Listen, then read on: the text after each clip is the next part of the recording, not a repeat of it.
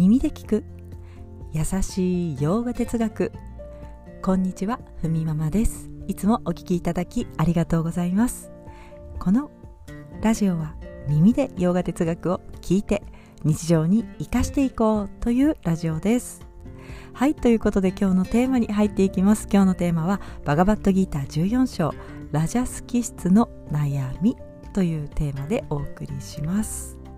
はいということで、えー、ラジャスってね動きとか、えー、激質、まあ、動質とか激質と言われますが、まあ、動きをね私たちに与えてくれる質ですよね、まあ、悩みあるのかな？なんてね思いますがやはりこの辺りイメージ的にも激質と聞くとなんとなく悩みありそうですよね。うん。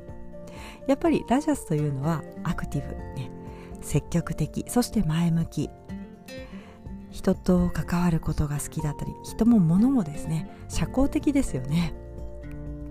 好奇心旺盛でいろんなものに興味がある。でもこのラジャスという気質が強すぎるとなかなか抜け出せなくなるわけです。ラジャスにも悩みがあってやはり落ち着きがなく動いてばかり、次何を手に入れようかとか。ね。そんなことばっかり考えてしまう。それによって物や情報を追いかけすぎてちょっとガツガツ気味だということです。ただ好奇心旺盛っていうのはやはりいいことですよね。この気持ちがなければ私たち次に何かしようとかこういったことに踏み出せなかったりするわけですからうん。いいことだけれども、ね、そういったものとか、まあ、物質的なものや経験だったりやたら欲しがると。欲しがるからまたそのね欲望に火をくべるように次もまた欲しくなんかその炎を大きくするような感じですね、まあ、常に欲しがってしまうと。あれも欲しいこれも必要ね。これは自分のものだから手放せないんだと。はいなんかこの辺りを思うと自分の私自身のことをねあの昔こんな感じだったなってすごく思いますね。ものにあふれ返っていたような気がするしまたいろんなね経験がしたかったので絞れないんですよね。何か一つにね絞ればあの落ち着きが得られたかもしれないんですがあっちこっち目がいってしまってこれってまさに落ち着きがない状態ですよね、うん、そう、えー、ラジャスというのはね欲望と執着が強い状態ですよね。欲望っていうのはやっぱりやたら欲しがること、ね、程よい欲望いいけれども強くなるとね欲望ってなかなか厄介です。そして執着。やたらこだわる、ね、この欲望と執着はラジャスが原因ですよ。ということです、まあ、物や情報を追いかけて、ねえー、ガツガツしてしまう。前に進むだけではなく手に入れたものを手放せないっていうね執着。バガバットギーターやヨーガスートラはこのラーガ欲望から離れる。でそのラーガからね離れていくこと、えー、これ見極めることが大事なんだということです、まあ、バイラーギャ見極めですね。やっぱりその自分の欲望が自分自身で落ち着いて見れる状態であればいいですよね。そのあたりを見極めていく。まあ、欲望って聞くとねこうその自分の欲って叶えられないと苦しく感じますよね。なんかこう前に立ちはだかるものを 嫌いになったり、ね、憎んでしまったり。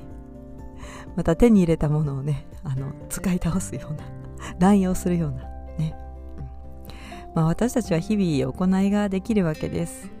まあ無駄な行いにねかきたてられすぎるのが行き過ぎたラジャスになってしまいます。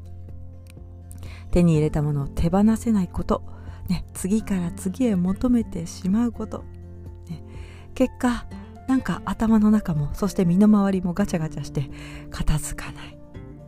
ってことはなんとなくイメージできると思います。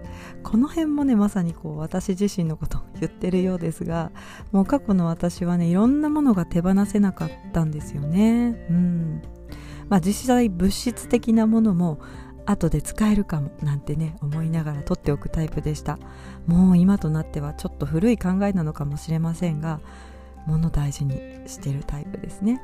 うん。いいことでもありね。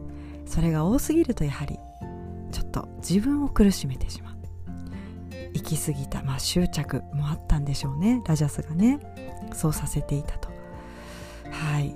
ということで自分以外のものを手に入れても満たされることはないんだ。ということです。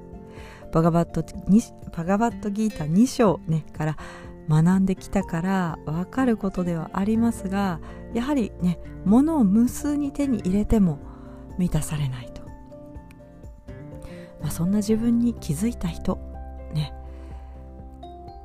どうしてだろうとか私は何をしたらいいのかとか何をすれば腑に落ちるのか納得するのかそういった人がヨガに来ると、まあ、普通であれば手っ取り早く、ね、手に入るものを目に入るものを、ね、手に入れようとする。簡単に幸せそうになれるものに近づいていきやすいです。はい。でもそれは本当に欲しいものを手にしていないから分かっていないからいつも不安になったり恐れを感じると。ね。得ても得てもね。持っても持ってもあれがないからね。これを持ってないからダメなんだと。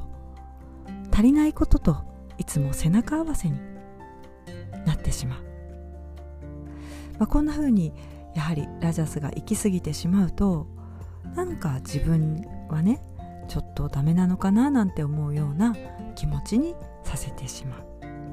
だからこのラジャス気質の部分は、ね、なるべくあの控えめにね程よいラジャスっていうのはやっぱり持ってないといけないわけです。動きをね私たちに与えてくれるし、ね、消すことはできません。